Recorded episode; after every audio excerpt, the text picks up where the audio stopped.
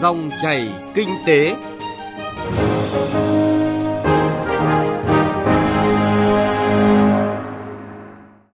Biên tập viên Hà Nho xin chào quý vị và các bạn. Chương trình Dòng chảy kinh tế hôm nay có những nội dung sau. Giải pháp thúc đẩy tiến trình cổ phần hóa trong thời gian tới, thách thức trong xử lý doanh nghiệp nợ động bảo hiểm xã hội, bảo hiểm y tế.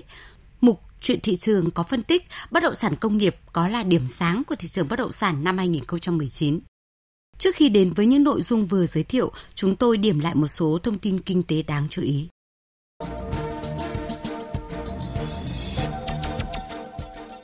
Thông tin từ Tổng cục Du lịch Bộ Văn hóa Thể thao và Du lịch cho biết, ước tính số khách quốc tế đến Việt Nam 4 tháng đầu năm nay đạt gần 6 triệu lượt khách, tăng 7,6% so với cùng kỳ năm 2018. Khách du lịch nội địa trong 4 tháng đầu năm cũng đạt khoảng hơn 31 triệu lượt. Tính chung, tổng thu từ khách du lịch ước đạt khoảng 228.000 tỷ đồng, tăng khoảng 9% so với cùng kỳ năm ngoái. Theo thông tin từ Tổng cục Hải quan, hết quý 1, tổng giá trị xuất khẩu của Việt Nam sang Canada đạt hơn 860 triệu đô la Mỹ, tăng tới gần 43% so với quý 1 của năm ngoái, tương đương kim ngạch tăng thêm gần 260 triệu đô. Tăng trưởng xuất khẩu sang Canada đạt kết quả rất cao tới hơn 7 lần so với bình quân chung cả nước. Điều này cho thấy bước đầu hiệp định đối tác toàn diện và tiến bộ xuyên Thái Bình Dương CPTPP có hiệu lực với Việt Nam từ giữa tháng 1 năm nay đã phát huy tác dụng mở rộng đường cho hàng hóa Việt Nam. Cục Thống kê thành phố Hà Nội cho biết, chỉ số giá tiêu dùng CPI tháng 4 trên địa bàn thành phố tăng 0,24% so với tháng trước. Tính bình quân 4 tháng năm 2019, chỉ số này tăng 4,06% so với cùng kỳ năm 2018. Cụ thể, trong tháng 4 có 7 trong số 11 nhóm hàng có chỉ số tăng so với tháng trước, trong đó cao nhất là nhóm giao thông tăng 4%, chủ yếu do trong tháng giá xăng dầu tăng 2 lần. Nhóm có chỉ số tăng cao thứ hai là nhóm nhà ở, điện, nước, chất đốt và vật liệu xây dựng tăng 0,63%. Các nhóm còn lại có chỉ số tăng nhưng không đáng kể. Điểm kết nối cung cầu công nghệ vùng đồng bằng sông Hồng mới đây đã được khai trương tại thành phố Hải Phòng và là điểm thứ 8 trên cả nước. Các điểm kết nối cung cầu công nghệ mang tính định hướng của Bộ Khoa học và Công nghệ là một trong những giải pháp cụ thể thúc đẩy hoạt động ứng dụng, chuyển giao, đổi mới công nghệ giữa các tổ chức doanh nghiệp và cá nhân trong và ngoài nước, góp phần nâng cao trình độ, năng lực công nghệ của doanh nghiệp, chất lượng hiệu quả của hoạt động nghiên cứu khoa học và sản xuất kinh doanh. Theo báo cáo năng suất và khả năng cạnh tranh của các doanh nghiệp Việt Nam, xếp hạng chỉ số cạnh tranh công nghiệp của Việt Nam cải thiện từ vị trí gần 100 vào năm 1990 lên thứ 40 vào năm 2015. Tuy nhiên, báo cáo cũng cho thấy vào năm 2015, năng suất lao động ngành chế biến chế tạo của Việt Nam vẫn chỉ bằng 1 phần tư năng suất lao động của Trung Quốc và Malaysia, 1 phần 3 của Indonesia và Philippines, 1 phần 2 của Ấn Độ và Thái Lan và chỉ bằng khoảng 7% của Nhật Bản và Hàn Quốc.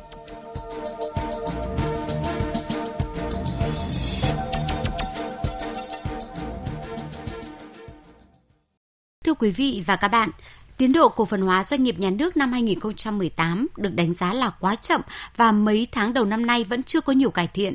Tuy nhiên, với việc hoàn thiện một số khuôn khổ chính sách mới, cơ quan quản lý nhà nước kỳ vọng tốc độ cổ phần hóa sẽ được đẩy nhanh trong thời gian tới để có thể hoàn thành kế hoạch đặt ra cho năm 2020.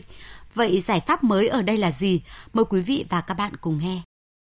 Theo kế hoạch đề ra, giai đoạn 2017 đến năm 2020 sẽ cổ phần hóa 127 doanh nghiệp.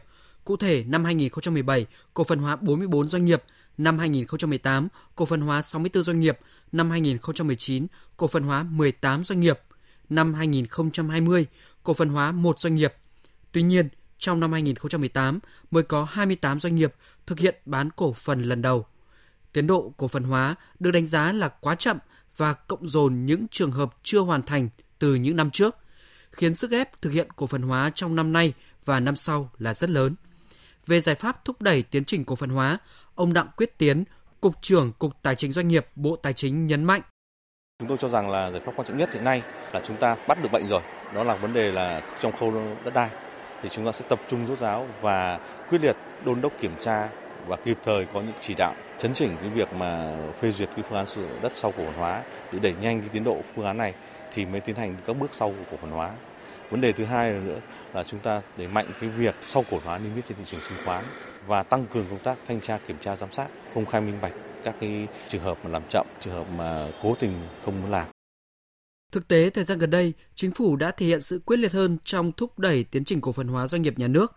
Ông Trần Văn Dũng, Chủ tịch Ủy ban Chứng khoán Nhà nước nhận định. Cuối năm 2018 và năm 2019 thì chính phủ đã chỉ đạo quyết liệt hơn bằng hai cái động thái. Thứ nhất là công bố danh tánh tất cả các cái doanh nghiệp cổ phần hóa rồi mà chưa chịu lên sàn. Thứ hai là chỉ đạo quyết liệt cái việc là cổ phần hóa. Thứ hai là cổ phần hóa rồi thì phải lên sàn cũng như là phái vốn vào nhà nước để kết hợp với cái việc niêm yết và quy trách nhiệm cho lãnh đạo các cái doanh nghiệp mà không thực hiện nghiêm cái chỉ đạo của thủ tướng. Đây là một cái chỉ đạo chúng tôi cho rằng là rất mạnh và chúng tôi tin rằng nó sẽ tạo ra cái sự chuyển biến rất là mạnh trong cái việc cổ phần hóa và gắn cổ phần hóa với niêm yết, đặc biệt là bắt đầu từ quý 2 năm 2019. Cần nhìn nhận rằng thúc đẩy cổ phần hóa doanh nghiệp nhà nước không chỉ là đòi hỏi đổi mới khu vực doanh nghiệp này mà còn là kỳ vọng có thêm hàng hóa chất lượng cho thị trường chứng khoán, tăng thêm lựa chọn cho nhà đầu tư. Ông Dominic Servan, Chủ tịch Quỹ đầu tư Dragon Capital kỳ vọng tiến trình này sẽ được thúc đẩy mạnh hơn trong thời gian tới. Trong 4 năm vừa rồi, chương trình cổ phần hóa đưa các doanh nghiệp này lên sàn, thoái vốn tiếp của nhà nước tại các doanh nghiệp nhà nước đã khởi động một giai đoạn phát triển rất mạnh mẽ của thị trường chứng khoán Việt Nam. Chúng tôi rất mong rằng chương trình này sẽ tiếp tục một cách thuyết phục và mạnh mẽ. Chúng tôi xin khẳng định rằng mặt bằng giá trị doanh nghiệp trên thị trường chứng khoán bây giờ là phù hợp, không quá thấp cũng như là không quá cao. Phù hợp để nhà nước tiếp tục thoái vốn thành công, có thể bằng phương pháp dựng sổ Tiếp nhận góp ý của nhà đầu tư và sau thời gian chuẩn bị kỹ lưỡng, mới đây Bộ Tài chính đã ban hành thông tư số 21 năm 2019 hướng dẫn việc bán cổ phần lần đầu và chuyển nhượng vốn nhà nước theo phương thức dựng sổ. Hiện nay, phương thức đấu giá cổ phần công khai đang được sử dụng khá rộng rãi, nhưng phương thức này có hạn chế là ở một số trường hợp nhà đầu tư đặt giá quá cao so với giá trúng thầu bình quân nên đã bỏ cọc, hủy giao dịch. Điều này có thể làm phiên đấu giá cổ phần hóa không thành công và tác động không tốt đến tiến độ cổ phần hóa. Trong khi đó, giá bán cổ phần theo phương thức dựng sổ là một mức giá bán chung duy nhất được quyết định trên cơ sở tham khảo nhu cầu của thị trường thông qua việc mở và tổng hợp sổ lệnh. Phương pháp dựng sổ khiến tỷ lệ đấu giá thành công cũng cao hơn. Do đó, khi thông tư 21 có hiệu lực từ ngày 3 tháng 6 tới đây và phương thức dựng sổ được áp dụng chắc chắn sẽ tăng tốc độ cổ phần hóa của nhiều doanh nghiệp nhà nước. Như vậy, chúng ta đã có giải pháp tổng thể từ tháo gỡ vướng mắc liên quan đến chính sách đất đai trong kế hoạch cổ phần hóa cho đến công cụ thị trường mới như phương pháp dựng sổ trong đấu giá cổ phần lần đầu của doanh nghiệp. Do đó, hoàn toàn có cơ sở để tin rằng tiến trình cổ phần hóa sẽ được tăng tốc trong thời gian tới, nhất là từ quý 2 năm nay.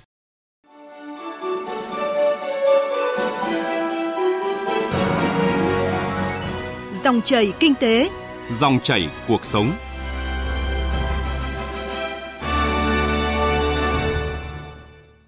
Thưa quý vị và các bạn, đã qua ngày quốc tế lao động mùng 1 tháng 5, nhưng việc bảo vệ quyền lợi người lao động vẫn là câu chuyện cần nói tiếp. Theo Bảo hiểm xã hội Việt Nam, hiện có 21.000 doanh nghiệp trong tình trạng nợ khó đòi. Nhiều doanh nghiệp lớn đang nợ bảo hiểm xã hội kéo dài nhiều năm, trong đó có những doanh nghiệp nợ từ vài tỷ đồng đến vài chục tỷ đồng. Tuy nhiên, hơn một năm nay, cơ quan công an vẫn chưa khởi tố được doanh nghiệp nào, khiến nhiều chủ doanh nghiệp tỏ ra nhờn luật. Bài viết của phóng viên Kim Thanh. Những năm gần đây, hầu như tháng nào Bảo hiểm xã hội tỉnh Thái Nguyên cũng làm việc yêu cầu công ty cổ phần luyện thép ra sàng có phương án truy đóng bảo hiểm xã hội, nhưng số tiền nợ của doanh nghiệp này vẫn không giảm. Điều đáng nói là công ty này đã ngừng hoạt động và đang làm thủ tục phá sản. Còn đối với công ty FLC Faros Hà Nội được tuyên truyền rầm rộ với những dự án hấp dẫn ở nhiều tỉnh thành. Thế nhưng ít ai biết FLC Faros đang nợ bảo hiểm xã hội gần 7 tỷ đồng. Theo ông Đào Việt Ánh, Phó Tổng Giám đốc Bảo hiểm xã hội Việt Nam, hiện nay nhiều doanh nghiệp nợ bảo hiểm xã hội với số tiền lớn tập trung chủ yếu trong lĩnh vực xây dựng, giao thông vận tải, bưu chính viễn thông như công ty Lilama 3 nợ 32 tỷ đồng, công ty Cầu 12 gần 20 tỷ đồng, công ty Sông Đà 12 16 tỷ đồng, công ty Sông Đà Thăng Long 16 tỷ đồng, công ty cổ phần Bưu chính Viễn thông Sài Gòn 27 tỷ đồng, công ty cổ phần Mai Linh miền Nam 27 tỷ đồng, vân vân nợ động, trốn đóng bảo hiểm xã hội ảnh hưởng nghiêm trọng đến quyền lợi của người lao động. Đến nay, Bảo hiểm xã hội Việt Nam đã gửi danh sách 150 doanh nghiệp nợ bảo hiểm xã hội cho công đoàn khởi kiện, nhưng vẫn chưa có doanh nghiệp nào được tòa án thụ lý giải quyết. Ông Đào Việt Ánh nói. Hiện nay là chúng tôi cũng đương thực hiện chuyển hồ sơ sang các cơ quan chức năng để điều tra theo quy định nhưng mà chưa có một cái văn bản, chưa có một cái quy định hướng dẫn cụ thể về danh mục hồ sơ tài liệu liên quan chuyển sang cơ quan điều tra là như thế nào. Ngành bảo hiểm xã hội Việt Nam rất mong muốn để làm sao cho các cơ quan chức năng của tòa án nhân tố cao sẽ tiếp tục bổ sung nghiên cứu và hoàn thiện để sớm có cái ban hành cái văn bản ờ, của hội đồng thẩm phán ờ, để hướng dẫn thực hiện thống nhất trên địa bàn cả nước. Theo luật bảo hiểm xã hội, tổ chức công đoàn đại diện hợp pháp của người lao động được giao chức năng khởi kiện doanh nghiệp nợ bảo hiểm xã hội, bảo hiểm y tế. Tuy nhiên, sự không đồng bộ của hệ thống pháp luật khiến cho việc khởi kiện vẫn còn nhiều khó khăn, vướng mắc. Ông Ngọ Duy Hiểu, Phó Chủ tịch Tổng Liên đoàn Lao động Việt Nam cho biết, trước tình hình các doanh nghiệp nợ động bảo hiểm xã hội ngày càng tăng cao, năm 2014, Tổng Liên đoàn Lao động Việt Nam đã chủ trì ký kết chương trình phối hợp với Ủy ban Trung ương Mặt trận Tổ quốc Việt Nam, Thanh tra Chính phủ, Bộ Lao động Thương binh và Xã hội và Bảo hiểm xã hội Việt Nam về giám sát việc thực hiện pháp luật bảo hiểm xã hội trong các loại hình doanh nghiệp.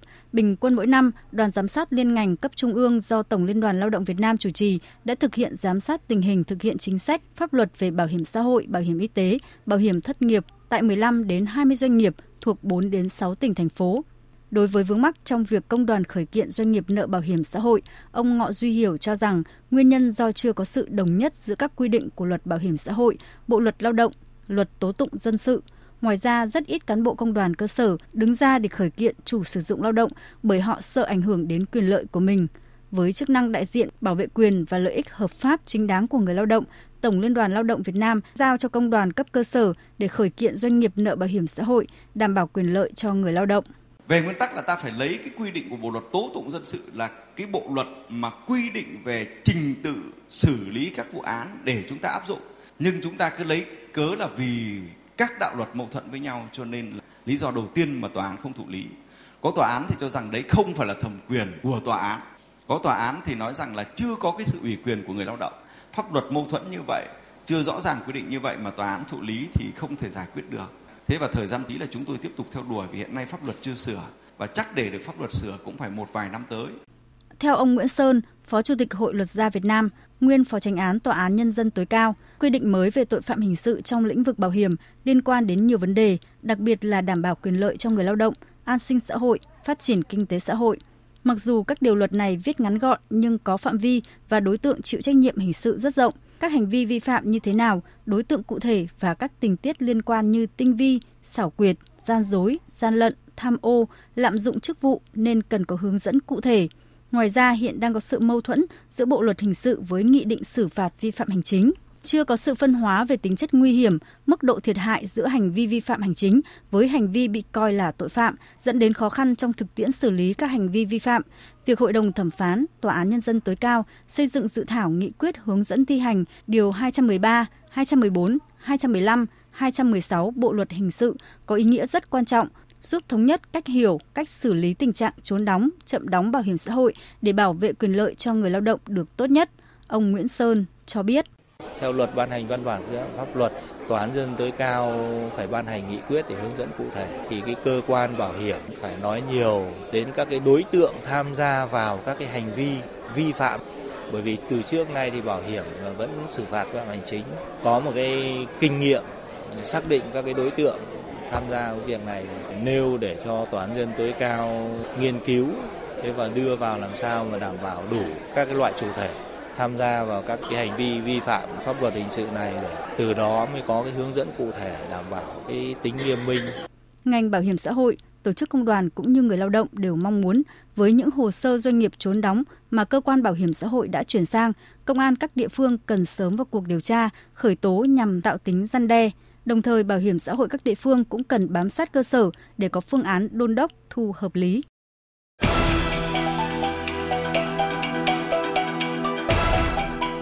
Chuyện thị trường Thưa quý vị và các bạn, vốn đầu tư trực tiếp nước ngoài vào Việt Nam tăng mạnh đi kèm với sự dịch chuyển trong chuỗi giá trị đã và đang mở ra tương lai tươi sáng cho thị trường bất động sản công nghiệp, nhất là khi dòng vốn FDI vào Việt Nam vẫn chuyển động theo chiều hướng tăng tích cực. Trong chuyên mục chuyện thị trường hôm nay, mời quý vị và các bạn cùng nghe bài viết của phóng viên Thành Trung nhan đề Bất động sản công nghiệp liệu có trở thành điểm sáng trên thị trường trong thời gian tới. Theo báo cáo của Cục Đầu tư nước ngoài Bộ Kế hoạch và Đầu tư, vốn đầu tư trực tiếp nước ngoài FDI 4 tháng đầu năm 2019 đạt kỷ lục về giá trị vốn đầu tư đăng ký so với cùng kỳ trong vòng 4 năm trở lại đây. Giải ngân vốn FDI ước đạt 5 tỷ 700 nghìn đô la Mỹ. Tính đến hết năm 2018, cả nước có 326 khu công nghiệp được thành lập với tổng diện tích đất đạt gần 93.000 hecta. Tỷ lệ lấp đầy các khu công nghiệp đã đi vào hoạt động đạt 73%. Hiện nay, nhiều địa phương tiếp tục đẩy mạnh cải cách thủ tục hành chính và có những chính sách để thu hút đầu tư, điển hình là tỉnh Bắc Ninh.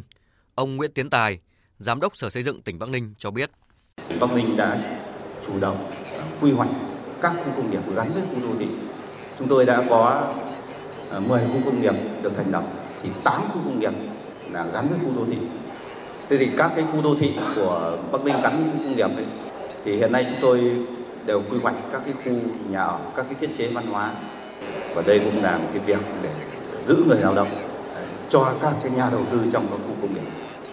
Theo nhận định của các chuyên gia, Việt Nam đã và đang không ngừng phát triển, dần trở thành một trong những điểm đến thu hút đầu tư về công nghiệp sản xuất trong khu vực Đông Nam Á. Thị trường bất động sản công nghiệp Việt Nam cũng đang tạo dựng được niềm tin mạnh mẽ về sự tăng trưởng trong mắt các nhà đầu tư quốc tế. Theo đó, bất động sản công nghiệp được nhận định là phân khúc hấp dẫn nhất trong năm 2019 cũng như trong chung và dài hạn. Chuyên gia kinh tế, tiến sĩ Cấn Văn Lực cho rằng và nhiều nhà đầu tư đã và đang bắt đầu dịch chuyển cái dòng vốn đầu tư, dịch chuyển cái cơ sở sản xuất kinh doanh của mình vào ASEAN. Trong đó Việt Nam chúng ta là một thị trường khá là hấp dẫn dưới con mắt nhà đầu tư nước ngoài. Theo đó thì à, ta thấy là bất động sản à, công nghiệp sẽ có nhiều cái triển vọng tích cực. Tuy nhiên của chúng ta thì cái khả năng tận dụng cơ hội chưa phải là tốt và thiếu tính chủ động. Thị trường bất động sản công nghiệp Việt Nam đang trong giai đoạn mới phát triển, bao gồm đất công nghiệp, nhà xưởng xây sẵn, nhà kho và các bất động sản hậu cần khác. Thị trường chia thành 3 khu chính, đó là khu kinh tế trọng điểm phía Bắc, miền Trung và miền Nam. Trong đó, khu kinh tế trọng điểm miền Nam được xem là tiên phong với sự tập trung của rất nhiều ngành hàng truyền thống. Khu kinh tế trọng điểm miền Bắc lại thu hút nhiều nhóm ngành công nghệ cao và tiên tiến hơn với lợi thế phát triển sau, còn khu kinh tế trọng điểm miền Trung chỉ mới tập trung được phát triển gần đây. Bà Nguyễn Hoài An, Giám đốc chi nhánh Hà Nội, công ty trách nhiệm hữu hạn CBAE Việt Nam đánh giá, bất động sản công nghiệp là phân khúc đang có sự tăng trưởng rất nhanh. Vấn đề đặt ra hiện nay là làm thế nào để tận dụng những lợi thế sẵn có để tạo cơ hội phát triển cho thị trường bất động sản công nghiệp Việt Nam. Qua đó, giúp các nhà đầu tư trong và ngoài nước tiếp cận thông tin quy hoạch quỹ đất tại từng địa phương và chính sách ưu đãi thu hút đầu tư. Chúng ta có ba cái khu uh, có thể là tổ hợp khu công nghiệp À, nằm ở phía Bắc, xung quanh Hà Nội, nằm ở phía Nam, xung quanh thành phố Hồ Chí Minh, và nằm ở miền Trung. Thì cái tỷ trọng về cái ba khu này thì vẫn nghiêng về khu thành phố Hồ Chí Minh và Hà Nội. À, với Hà Nội thì chúng ta biết là các cái tỉnh lân cận à, đã có đã tổ chức được rất là nhiều cái khu công nghiệp thành công. Thì các cái địa phương này đã và đang được à, đầu tư à, liên quan đến các cái chính sách cũng như là liên quan đến hạ tầng rất là tốt. Để phát triển bất động sản công nghiệp, thị trường logistics cũng là một trong những yếu tố có vai trò quan trọng. Các chuyên gia cho rằng logistics sẽ phát triển nổi bật trong vòng 5 đến 10 năm nữa. Dự báo đến năm 2025, thị trường thương mại điện tử Việt Nam sẽ tăng lên 8 tỷ đô la Mỹ. Như vậy, bên cạnh công nghệ, các doanh nghiệp logistics cũng phải nhanh chóng đầu tư hạ tầng để chiếm miếng bánh lớn trong tương lai. Đây chính là cơ hội cho các nhà đầu tư nước ngoài muốn đầu tư vào bất động sản công nghiệp tại Việt Nam. Quý vị và các bạn vừa nghe bài phân tích về nội dung bất động sản công nghiệp liệu có trở thành điểm sáng trên thị trường trong thời gian tới. Nội dung này cũng đã kết thúc chương trình Dòng chảy kinh tế hôm nay. Chương trình do biên tập viên Trung Hiếu và nhóm phóng viên kinh tế thực hiện. Xin chào và hẹn gặp lại quý vị và các bạn.